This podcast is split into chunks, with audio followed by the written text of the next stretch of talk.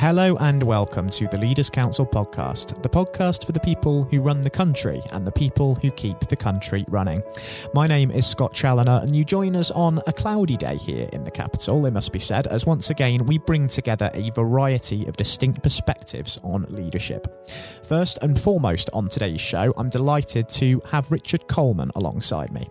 Richard is the owner of Greengages, a restaurant located in Salisbury, Wiltshire. Uh, Richard, very warm welcome to yourself this afternoon, and thank you ever so much for taking the time to join us. Hello, Scott. Thank you for inviting me to talk on the podcast. It's a real pleasure welcoming you onto the airwaves with us, Richard, for sure. Um, the whole reason we're here, of course, is to discuss leadership and really bring that into focus. And normally we would dive straight into that topic. But considering the ongoing COVID 19 situation, let's start there. Um, I'm sure you'll agree it has proven to be one of the most significant challenges for leaders in all walks of life of our time. Um, but how has it affected you and your business in recent months, given that you're operating in the hospitality industry, of course? Um, yeah, I mean, we obviously experienced a sort of similar situation, although markedly less uh, significant, and we had the Novichok incident in um, 2018. Um, and so we were just sort of getting back on track financially and practically um, with increased customer numbers. So I kind of feel that although unknowingly we were sort of mentally prepared for a situation like this.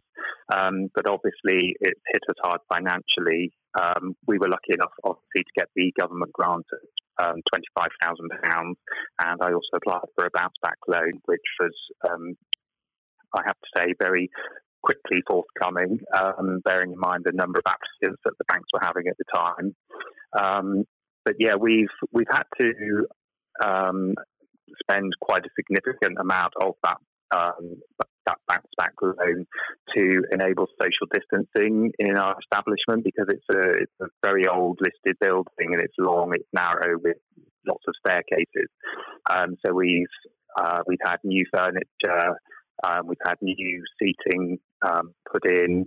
Um, we've had new cash register and electronic ordering system so that it um, reduces the amount of footfall within our building um, going up and down the stairs. So um, all the orders get directed straight to either the drinks area or the main kitchen for food prep. Um, so that has, you know, been quite a significant uh, lump of the, uh, the the grant and the backpack loan that we received. Um, but also, obviously, we were the first uh, sector of industry to be closed down um, back in March, and uh, you know we we noticed a significant downturn in trade the week prior to officially being closed down when the government announced that people should avoid going to pubs, restaurants, cafes, that sort of thing. So um, our numbers plummeted on the Monday, and then we just saw a significant downturn day after day. So we actually decided to close on the Thursday prior to the government announcement to close officially on the Saturday. Um, and I mean, now we are starting to open up again. Um, tourism is still down, trade is still down. Obviously, overseas visitor numbers are down, and Salisbury is a tourist area. We've got the cathedral, we've got Stonehenge, we've got Winchester nearby. So we do rely quite a lot, quite heavily on tourism, although we as a business are very well supported locally with many regular customers. Um, but we do also look to tourist numbers and visitors to make up uh, make up the numbers. You know, and obviously at the height of summer, Salisbury is always very busy, and so um, you know, we, we took the decision not to reopen when when uh, the service industry was permitted by the government to reopen in July. I I took the decision not to reopen and to just test the water almost and see how things transpired in other businesses, in other sector, in other sectors, but also within our own um, service industry sector. And having waited um, because my kind of initial theory was, well, I'd rather wait and see if we have this second spike to see how things kind of um, panned out over the sort of last couple of months, And unfortunately, you know, what I was afraid of has come true in that um, the infection rate has increased significantly and is continuing to do so. And quite rightly, the government last night had to make an announcement that, you know, businesses and service industry uh, essentially is going to be hit again, you know, and but um, you know they have their hands are tied. They're, I think they're doing a very good job, um, you know, with with what they're faced. This, this epidemic is is worldwide. Nobody knew it was coming. Nobody was prepared for it. Um, it's something that none of us have ever experienced in our lifetime. So we've we've you know we're kind of just sort of having to take every day um, and just go along with you know each new day as it comes and see what happens. And do you think that there will be an adverse long term effect on the sector because of the new restrictions that the Prime Minister announced this week, in that hospitality businesses now have to close between the hours of 10 pm and 5 am? Um, I, I personally, I don't think that's going to make a huge difference because um, with the sort of culture that we have in this country, people will still go out. Um, and I think I think what the prime minister was focused mainly on was mm, sort of portraying it that um, it's now a legal requirement, whereas before it was it was quite fluid in that businesses could almost sort of, as long as they adhered to the to um, most of the regulations, I think that now it's become law and the fines have been increased. And mm-hmm. I've certainly noticed. Mm-hmm. Sorry, carry on. No, no, of course I do. Do continue. Um, you know, I, I've, you know, every, I, I, I think I haven't been going out a great deal, but to you know places that I have been, they've all been very proactive in social distancing, um, maintaining distancing, maintaining their um, uh, cleanliness and also, you know, taking note of people's contact details for the track and trace. Um, mm. And obviously, now that the government has implemented this new um, QR code, um, you know, so that people and businesses aren't so reliant on having to manually take people's details, they can scan themselves in on a QR uh, code. Um, I think that will be a huge benefit to businesses. Mm. Absolutely. And um, thinking about sort of the pandemic so far and just reflecting on that a little bit, we are on the program trying to find some silver lining in what has been a very dark and dense cloud over all of us. So, just reflecting on your experience of managing this crisis so far, are there any sorts of positives that you can take from this experience in that perhaps you've learned something about sort of your own skills in a leadership capacity and helping get the business through, or maybe even about the resilience of the people around you?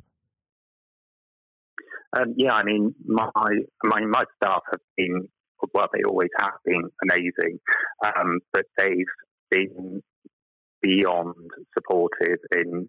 You know, I discuss all all my decisions. We discuss as a team, and um, they've been supportive of every decision I've made. Um, you know, obviously it was my decision to, excuse me, to delay reopening, um, and they were fully supportive of that. Um, and we're actually having a um, staff meeting tomorrow to keep everybody up to speed and um, just you know how to take the business forward. Mm. Um, but also, um, we've you know I, it's been in the pipeline for many years. I wanted to refurbish the premises, um, and it's been a good opportunity that we've been encouraged to do that. Um, we, you know, as I said earlier, we've had all new furniture, we've had a new style of seating put in to maximise space and to keep the distance for customers. But it also, in the long term, it means we can uh, have a more flexible seating arrangement so that eventually, when I hope and I'm sure they will, things will return to a more uh, normal situation. Um, we can go back to the the similar numbers as you know our capacity prior to COVID, and um, you know, and I've also been very well supported by our customers. I've I've been having cards, emails, text messages, phone calls from customers, you know, just checking on me whether I'm okay, um, which is a huge confidence boost to know mm. that I have such an amazing sort of backbone of customers who are waiting to come back when we do reopen. There's something incredibly important to take away from that, that sense that you're looking out for people just to make sure that they are all right and indeed customers are doing that for yourself as well because um, it is a challenge isn't it during a time like this keeping people motivated particularly staff to keep working and remain in a good headspace as well when there is so much worry and so much uncertainty out there? Absolutely. You know that's that's the sort of that's the troubling side of this pandemic is the um, sort of mental health aspect of things. Um, I, for one, have suffered with mental health issues all my life, and um, so I know how important it is to uh, maintain that balance of um, focus and to maintain your sort of positivity. And I've tried to make sure that all my staff are aware of every change in the situation and that we, we talk together as a team. Um, you know, we're we're a very close knit work community and we're friends as much as colleagues and we all work together and we all appreciate each other and we help each other. So, um, you know, I think this kind of, this whole situation has provided us an even more important situation whereby we have to look out for each other and and maintain that sort of positive outlook. So you know, it's you can become very negative in a situation like this, but mm. um, overall, I think, well, definitely from my my point of view in my situation in our business, everybody's been very proactive and very positive about reopening and encouraging the business to grow post COVID. Um, you know, we've we've all been coming together, putting our heads together to think of new ways that we can expand the business or change the business, develop our our products, and attract a new customer base. Because obviously, you have to appreciate that a lot of customers, especially in our situation, a lot of our customers are retired or um, sort of, especially in the week, people that come out in the day are either office workers on their lunch break or they're sort of retired people. And so a lot of those retired people or elderly people are now shielding or mm. not coming out because of the potential infection risk. So we have to now look at attracting a different customer base. Um, so we are offering discounts to the local schools to encourage the students when they walk past on their way to school or college that um, we're offering a discount so that they can hopefully um, stop by on their way and buy some sort of healthy breakfast rather than going to the convenience store and buying crisps and chocolate and things. Um, but um, you know, it's and we're we're looking at maybe adapting to more of a deli style um, situation, so that we can have we our premise is that we make everything fresh to order. But I think under the current climate, we might need to look at having although we will make everything on the premises still, but having things that almost like grab and go so that people don't have to stay inside the premises and wait for their food to be prepared. They can just see it, grab it, buy it, and depart. Um, obviously, that's minimizing the amount of time they're spending in mm. contact with other people certainly leaders have had to step up to the plate and lead the charge in adapting their businesses to be able to cope with the challenges of this pandemic. And they've also had to shoulder the responsibility of being the inspiring, motivating figure and reassuring figure during this time. Um, but when you're in a leadership role and you need a little bit of inspiration for yourself during a crisis such as this, where is it that you tend to look to for that inspiration? Um, well, I mean, I've always been in my whole life. I've been in the service industry. Um, I was um, cabin crew for um, British Airways for 15 years, so I've always I've always looked up to people who um, lead their lead their and have respect for their teams um, and main main thing that I've relied on is the positivity and the backing of all my staff and all our customers. um, you know, and I'm somebody that tends to lead by example. Um, I think, um, without sounding egotistical, I'm I'm a hard worker. I put all my effort into into the business, and I want the business to continue because I have the responsibility of employees. You know, they have their bills to pay, they have their mortgages and, and financial obligations, families to support. And if our business fails, then the repercussions are inevitable that, you know, these people will be left financially um, less secure. So um, I think, to be honest, the, my main sort of confidence boost is the fact that I have such a great team behind me and their continued positivity and positive outlook on the situation to continue to grow the business is what motivates me to keep going. And finally, just before we do wrap things up this afternoon, because I am conscious that our time on the program is running to a close, um, we are going to, over the next 12 months, have to continue to adjust to this new normal, as they call it, in the way that we live and the way that we work. But what is it that you're hoping to achieve at Greengages during this period of time? And indeed, where do you see the restaurant being in 12 months' time? Um, I think, you know, um, it's given us the push because you can become very, um, very sort of stuck in a rut sometimes when um, you're in a business that's very similar day to day. The day to day running of the thing is very similar. Um, and I think you can become sort of slightly blinkered and you don't look outside the box. You see things ticking over quite, you know, quite normally and quite happily.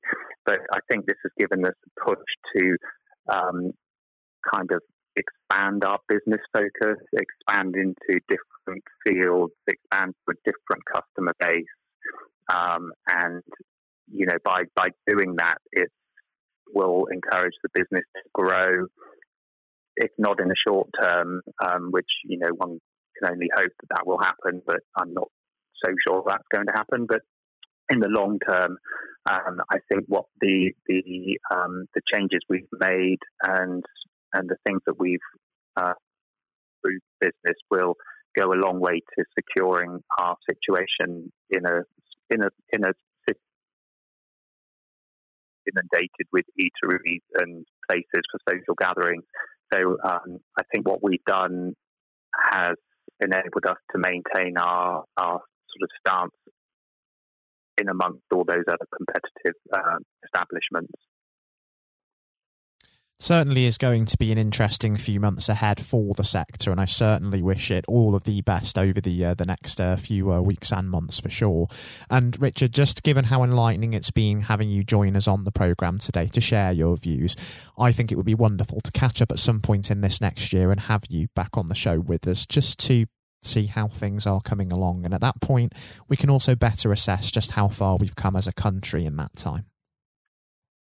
Mm-hmm. I'd be delighted. Thank you. I'd certainly welcome that opportunity as well. I've really enjoyed having you join us on the programme today, Richard. It's been a real pleasure. And most importantly, until we do hopefully touch base again, please do take care and stay safe with all still going on. Thank you, Scott. Thank you very much indeed. I would certainly reiterate that message to all of our listeners tuning in today as well. Do please continue to look after yourselves and consider others. It does make a real, real difference in saving lives. I was speaking on the programme today to Richard Coleman, owner of Greengages Restaurant in Salisbury.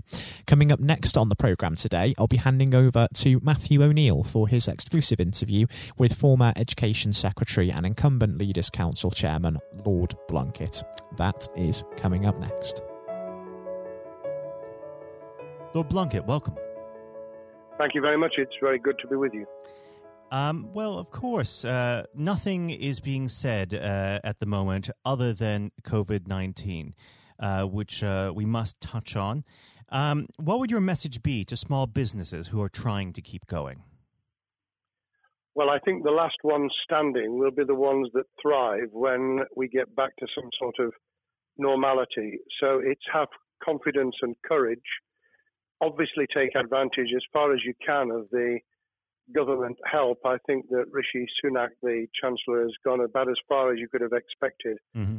in the circumstances, there are obviously small businesses that fall between the cracks. Those who uh, don't have um, defined premises can't benefit from the business rate waiver, uh, have not really been able to demonstrate that they can uh, adhere to the PAYE for furloughing staff, and of course whether they can receive the the grant, 10,000 or 25,000. All, all, of those who can uh, are obviously able at least to benefit from that for the time being and look to the future. But I think the second thing to say, and they don't need me to tell them this as a politician who who did once do a business studies qualification, which is that it will be a different world, and being able mm. to hmm. think about how that world will look in a year's time, and be creative about it, and learn from not just what's happening to you at this moment in time, but to others around you and the sector that you're working in, that will be really important.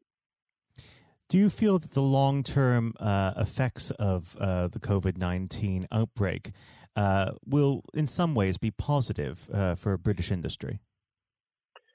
Well, only in the sense that people are having to be creative, they're having to adjust and innovate. Therefore, they're thinking about more productive, if you like, greater productivity ways of delivering the same service or delivering the same products. And in that sense, I think we'll have temporarily at least very much higher unemployment than we've become used to, but we'll probably have a burst of productivity mm-hmm. which will help with the recovery. Whether it will help with the inequity of the way in which our economy is imbalanced, both between services and product productivity and, and the production of goods and services, I'm not sure. What we will need to try and do is to ensure that the geographic imbalance that exists is, as far as humanly possible, is dealt with by both uh, the entrepreneurship and innovation from the bottom up and targeted government help, which will still be needed. And we are now in the throes of the kind of borrowing that we saw back in 2008 to save the banking and economic system. We're, we're having to do that to save the whole of our productive business and mm-hmm. commerce. And I think that will have to be sustained for some time. Do you feel that people will take a second look at global supply chains in the wake of this outbreak? I think there's going to be much more creative ways of using local supply and linking up inside sectors much more effectively. And I hope that the Leaders' Council will be able to play a part in that in the sense that people who mm. have something in common, a synergy in terms of what they're delivering, whether it's a service or whether it's manufacturing or whatever, uh, will be able to see that there's a, a, a good outcome from n- knowing the sector better, linking with people, not just geographically, locally, but those in this country who may not have been on the radar in terms of what they produced for the supply chain. And of course, um, ensuring, because there's quite a lot of fraud going on as we speak with um, people getting into cyber attacks, that they'll also take account of going into the the cybersecurity side effectively as well. The more we are online, the more people who are working from home, the more vulnerable those businesses and their supply chain become. And that's something to think about as well. How important is strong leadership at the moment? Well, I actually think that it's brought to the fore leadership in a whole range of areas from obviously government itself, and there's been ups and downs with the Prime Minister's uh, severe illness, but all the way through the public and private sector, people have, to use the jargon, stepped up, and they've shown uh, local, regional, national level the kind of leadership that Britain historically was very good at regrettably, we've not seen, seen the same on the international scene for mm. all kinds of reasons. Uh, but maybe we will in future. So I think out of this will come experience of people who have seen an opportunity to do good, as well as seen an opportunity to provide a good uh, a service or goods, uh, including, for instance, shortages uh, for the health and social care uh, system, um, the food chain, and the like. Uh, but also, I think, in terms of seeing the, the synergy between the private and the voluntary sector and using people's commitment to each other in a very positive way. I, am not sentimental about this. Things will revert. Mm-hmm. But actually, I think there's a, a kind of moment of moral judgment of people feeling that they've got a role to play outside the immediate survival that they're engaged in. And if we can hang on to a little bit of that social responsibility, that will be a very positive outcome. Absolutely. Now, what's your broad view of how the government is responding to this? Are you broadly supportive of their measures? Well, it may surprise people to hear that, that, I have been very supportive. Of course, there's been legitimate criticisms about the speed of response on protective equipment and on issues relating to testing. But my own view is very similar to the challenge that was made to the Prime Minister of Italy when people said, why didn't you close Italy down faster? And he said, a fortnight before we did it, I would have been considered to be a madman and nobody would have agreed to do it mm. if I'd tried to move too quickly. And I, I, think that's something that we need to reflect on here in the UK. We, we may have seen the signals elsewhere uh, across the world and taken them more seriously at the time. Hindsight is a wonderful thing, but as someone who's a, uh, had his life in uh, the opposite uh, political party to the, the present government, I think that with some hiccups and mistakes, they've not done a bad job in what has been incredibly difficult circumstances. And you're absolutely right. In a in a liberal uh, democracy that we live in, it's it's very difficult for people to swallow orders given to them from government. Um, well, the the UK and um, and the US, and to some extent to the Scandinavian countries, have a very different interest, uh, history and, and, therefore interest in maintaining the freedom to decide and the persuasion and mm. consent that's required. Uh, those countries that have experienced one way or another totalitarianism over the last century have a slightly different way of coming at this.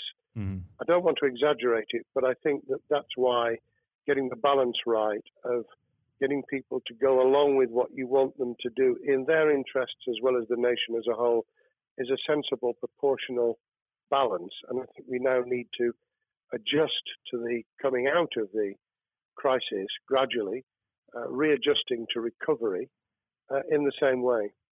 Now, something you've mentioned recently on this balance is uh, the police overreach in the enforcement of the COVID 19 uh, structures that have been put in place. What have they done right, and where have they gone too far? Well, I think that they were interpreting what was not necessarily as clear advice as it might have been for all kinds of reasons, because people were feeling their way. I think what's come out of it has been uh, a demonstration by local police services in some parts of the country that they could get people to do what was needed without the heavy hand of drones overhead mm. or people being told that they you know shouldn't be walking in the street because this was all about self-isolation not incarceration it was about getting people not to pass the infection on to each other and therefore to provide distance rather than to make our lives a misery those police services that adopted that policing by consent and chivying people along did really well. Those who went over the top, I think, soon got a very substantial pushback. And one of the strengths of our democracy is that you could have that debate. People could say, I'm terribly sorry, we, we think the police force in our area has gone over the top. And that in itself is a constraint and uh, a readjustment. That, that's another strength of um, living in a country where you can have opinions and express them without actually being thought to be a fool. Now, of course, uh, the government has faced criticism uh, that they were slow to react, uh, and Boris Johnson wasn't present at the early COVID 19 COBRA meetings. Now, uh, number 10 has claimed that this is normal practice. Uh, the health secretary often chairs COBRA meetings uh, related to health. does this tally with your experience as a Secretary of State, or would you have expected the PM to be more hands on during the initial stages? I think different prime ministers do have a very different style. And Boris's style, which I think will now be considerably adjusted, was very swashbuckling. in some senses, delegating is a good thing, uh, as every leader of every business or public service knows. Those who try to pull too much into themselves end up with a massive bottleneck, uh, great uh, failure of trust, and the inability of people to show what they're worth and to, to demonstrate their capability. So I, I, I'd be very wary of jumping in and saying he was wrong to delegate the essential COBRA meetings. What I was surprised about was that he didn't um, chair the first couple because mm-hmm. my experience with Tony Blair for the eight years I was in cabinet was that Tony was a great delegator, but he would get a grip to begin with, watch what the difficulties were, and then give people direction and confidence to be able to get on with it. So looking back, I think Boris himself probably thinks, God, I wish I'd spotted the signals from elsewhere in the world more rapidly and I'd just been there. However, this also raises another issue. All of us in positions of leadership need good teams around us. Mm-hmm. I think after this is over, he will be assessing those who really did step up and those who demonstrated their inadequacy. I think we'll probably end up in a year's time with a much stronger cabinet than we have today. Well, absolutely. And of course, uh, we've seen a, a significant uh, drop in the visibility of uh, certain special advisors like Dominic Cummings uh, during this uh, entire period. So it'd be interesting to see how that pans out.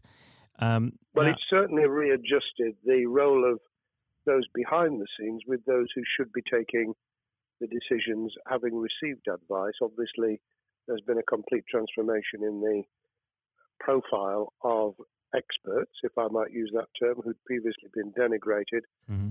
Scientists, medics, people with behavioral science uh, understanding. My only criticism was were we getting wide enough advice? Were we narrowing it too much to a couple of key centres in London? But that's because I've always been adverse to everything being London centric. I think there's great expertise, wisdom, experience out in the sticks, and uh, we should use it. Uh, rightly so. Um, now, was part, pandemic planning part of your time as a minister, particularly perhaps uh, when you were Home Secretary?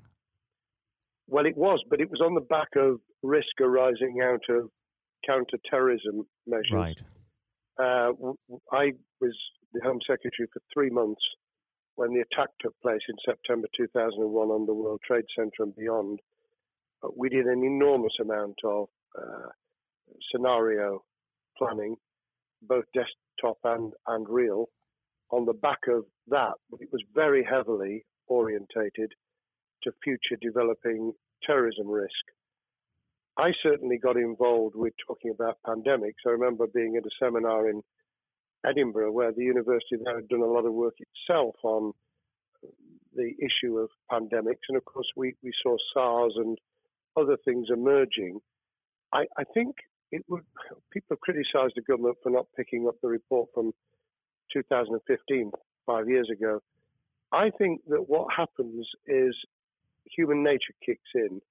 You deal with what you're immediately faced with.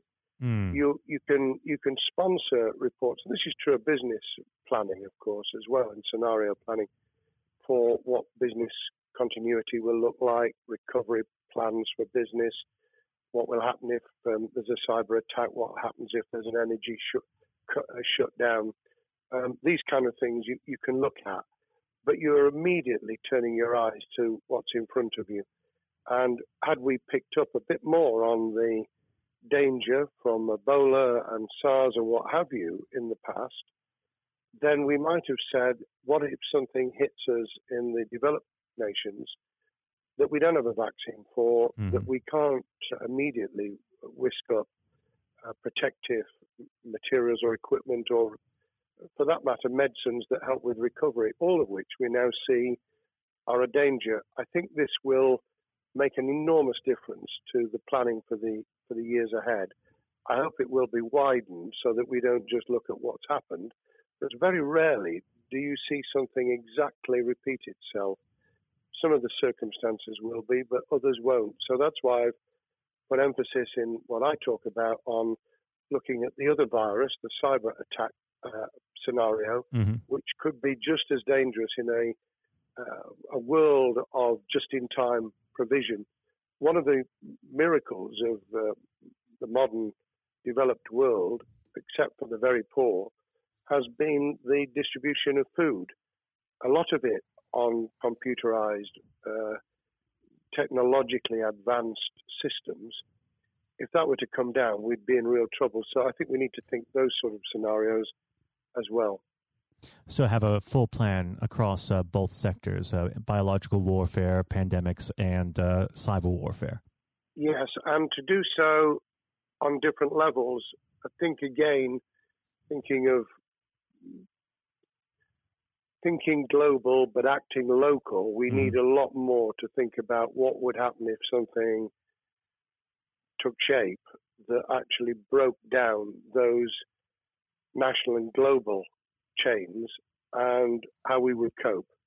And without, uh, obviously, we've got enough fear and anxiety to last a lifetime without uh, creating even more anxiety. We can think about those things for the future in a more rational way, I think. Now, aside from the physical uh, threat of the virus, one of the things that people are vastly worried about is the effect on uh, the economy, not just national economy, but also the world economy. Um, now, it, it, has been said by certain parties, um, and uh, I'd like to garner your uh, thoughts on this. Is there a danger of the effects of the lockdown being even worse than those of the virus? Were it be prolonged, I fear that that balance would tip the other way. It is about proportionality. It is about balance. It's the wisdom of Solomon, really, to to get the moment right when you start to move and then to move quickly.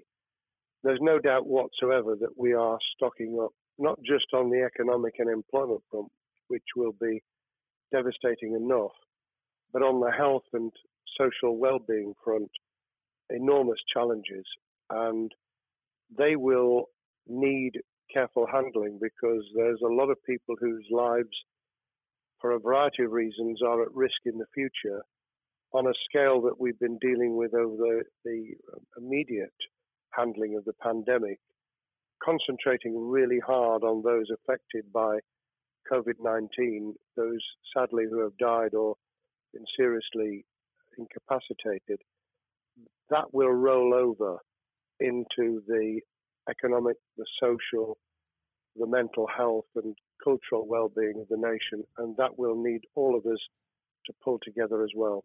Absolutely. Now, do you believe the government's doing enough for business? I think that the speed of reaction once the scale of the pandemic was clear was very good. I've praised Rishi Sunak for his action. Uh, remember a chancellor who only just come into office was planning to deliver the budget in the middle of March and has had three, at least three equivalent budgets since. I think he's handled it very well. Understandably worried now about what we're doing to our economy. The level of borrowing is sustainable because of low interest rates, but it reaches a point, of course, where it tips over so that you can't then do the kind of structural investment requirements that the government were laying out before and in the March budget. And mm-hmm. those will have their consequences as well as a planned payback over many years. I think we've learned something over the last few months. We, we needed to take immediate action. We don't want another round of austerity equivalent from 2010 through to 2019, I don't think the nation, on the back of what's happened and the challenges we have, could take that. And therefore, we need a different plan, economic plan, over a much longer period, just as we did from the Second World War all the way through to 2002, when the final American loans were paid off. Now, of course, uh, one thing that's on everyone's lips um, how much longer do you believe uh, that the lockdown can go on for? I believe that we need to be substantially back in action as an economy in June. This obviously is led in terms of places where people would meet in large numbers, having to uh, adjust to the fact that it will be longer for them. And sadly, that will involve business closures. It's why the Chancellor extended the furlough scheme to the end of June. Mm-hmm. But unless we, we get things moving in June, I think we'll run into the summer where all kinds of services and industries will have a chain reaction effect. And what happens with one will then have a major impact on another. And then you get the skittle effect where things get knocked down that you hadn't perceived were going to be affected. So I very much, if I were in government, and I always think of things in that context, what would I do if I were in government? I would be on the side from the second week in May on the side of the Hawks in terms of saying we've got to start moving and we've got to do so with the collaboration and cooperation of the public who have got the message, who did behave, who responded magnificently. Let's try and get back, perhaps, you know, doing things differently for a time, but substantially getting back to business as usual. unless we do that, then those areas that can't and wouldn't expect to be back in action immediately get pushed further into the middle of the year and the autumn, and then they become unsustainable.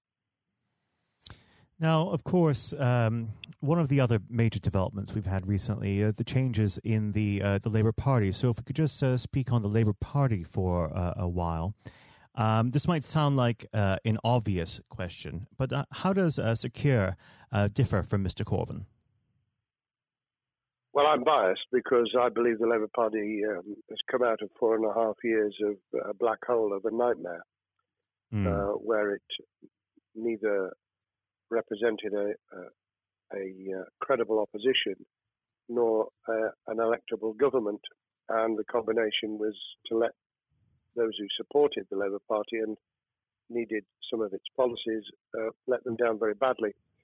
Sir Keir Starmer both is a highly intelligent uh, professional lawyer who, as Director of Public Prosecutions, led the service well, uh, had to take difficult decisions at a time of austerity, understands the world beyond Labour members, but has been able to do business with those who originally supported Jeremy Corbyn mm-hmm. and was able to command support from them. His creation of a balanced shadow ministerial team has been very encouraging. Um, I, I, supported Lisa Nandy, who he's made shadow foreign secretary, because I thought she understood the north of England and uh, the uh, the disaffected uh, Labour former Labour voters. But I believe that Keir has taken on board those who have something really sensible to offer and I believe he will be both a, a great leader of the opposition. More importantly, he will then present himself as a credible alternative prime minister. And all governments need an alternative government at their shoulder. Mm. Uh, it was true of us from 97, and it took the Conservatives some time to recover and to get to that position, but they did, and the Labour Party will, and that's crucial for our democracy. All of us need to understand and appreciate that a living, breathing, functioning democracy requires uh, a credible, confident, and uh, in many ways uh, supportable opposition, as well as a government that we clearly want to do well because none of us want, as we didn't with the COVID crisis, none of us want the government to fail. We want to see our economy recover. We want our social well-being to t- be taken into account. We want to overcome deep-seated inequality and poverty, and we want to do it with enterprise and entrepreneurship and business playing their role. And that is about leadership nationally, locally, in the private and the public sector. People with ideas, with confidence, with the ability to pull teams around them. Above all, to have some idea of what it is they want to achieve and a very good idea as to how to achieve it. Now, of course, one of the biggest problems Sir Keir is facing will be tackling the party's anti Semitism problem. Uh, there has been a recent internal report that has been quite damning. Uh, what's your response uh, to that report, and what does Sir Keir need to do in response? Well, there are two reports. One, which is being produced by the Equality and Human Rights Commission, uh, which he will, and has already indicated, will implement in full. The second was a leaked report put together by the supporters of Jeremy Corbyn, 800 pages of private uh, interchanges on social media, which he has, uh, Keir Starmer set up an investigation to identify uh, who did it, who leaked it, what the content was, does it have any salience and lessons for us, and where necessary, action will be taken. So I hope that uh, as he moved very quickly to reassure the Jewish community, so he will be able to take the necessary steps to back up that reassurance with the kind of actions that says that this was a blight on a historic great political party that all, of all of us were ashamed of. We've been able to put that behind us and to move on to facing the future with confidence. What's the one king, uh, key thing that Sir Keir needs to do to restore Labour as an election winning party? I think Sir Keir Starmer's major challenge is to convince sceptical voters that Labour has not only reverted to a party that they can support because they can see it acting, developing, presenting as a credible alternative government, mm-hmm. but also that the lessons have been learned from the fiasco from 2015 onwards. In other words, there have to be very clear signals of substantial change, not just the right words, not just reassurance that we're not uh, going back to some of the crazier uh, policies, but actually that we've understood why the electorate rejected those policies so substantially in December 2019. If people get that message, they'll understand that the Labour Party has changed, as it did in the 1980s and early 90s, to become the electable government with the greatest majority in historic majority, even greater than 1945, which I was privileged to able to take advantage of in 1997 when I joined the cabinet. Now, I know what your answer is going to be to this question, but uh, indulge me. Um, do you think Sir Keir has what it takes to be PM? Yes, I do. I think he has the background, he has the experience, he has the professionalism, he has the forensic uh, mindset, and he has the confidence to have put a team around him which will ensure that it will work. And those elements are true of all leaders ideas, the ability to build a team, to have confidence in that team, uh, and to be able to demonstrate leadership in practice, sometimes at the most difficult times. And, you know, the Leaders' Council, those sharing their thoughts with uh, uh, the kind of thing that we're doing now uh, with uh, a podcast, but also joining us in linking up in that network of people who can support and help each other and learn from mm-hmm. each other. That is what needs to be done in politics as it needs to be done in business. Thank well, you very much indeed, Matthew. Well, really thank you for coming on the uh, the program. It's been a, an absolute pleasure, and I look forward to speaking with you again. Thank you very much, and good luck to all those listening in what has been a nightmare scenario. Good luck for the future. Have courage have confidence, and yes, listen to those who know more about business than I ever will. Thank you, Lord Blunkett. Thank you. This has been the Leaders Council podcast. Thank you for celebrating excellence in leadership with us. I've been your host, Scott Challoner. Until next time, goodbye. Thank you for listening to our podcast. The views expressed within the podcast do not reflect the views of the Leaders Council of Great Britain and Northern Ireland, its parent company or subsidiaries, members of staff, or other guests of any other person therein associated.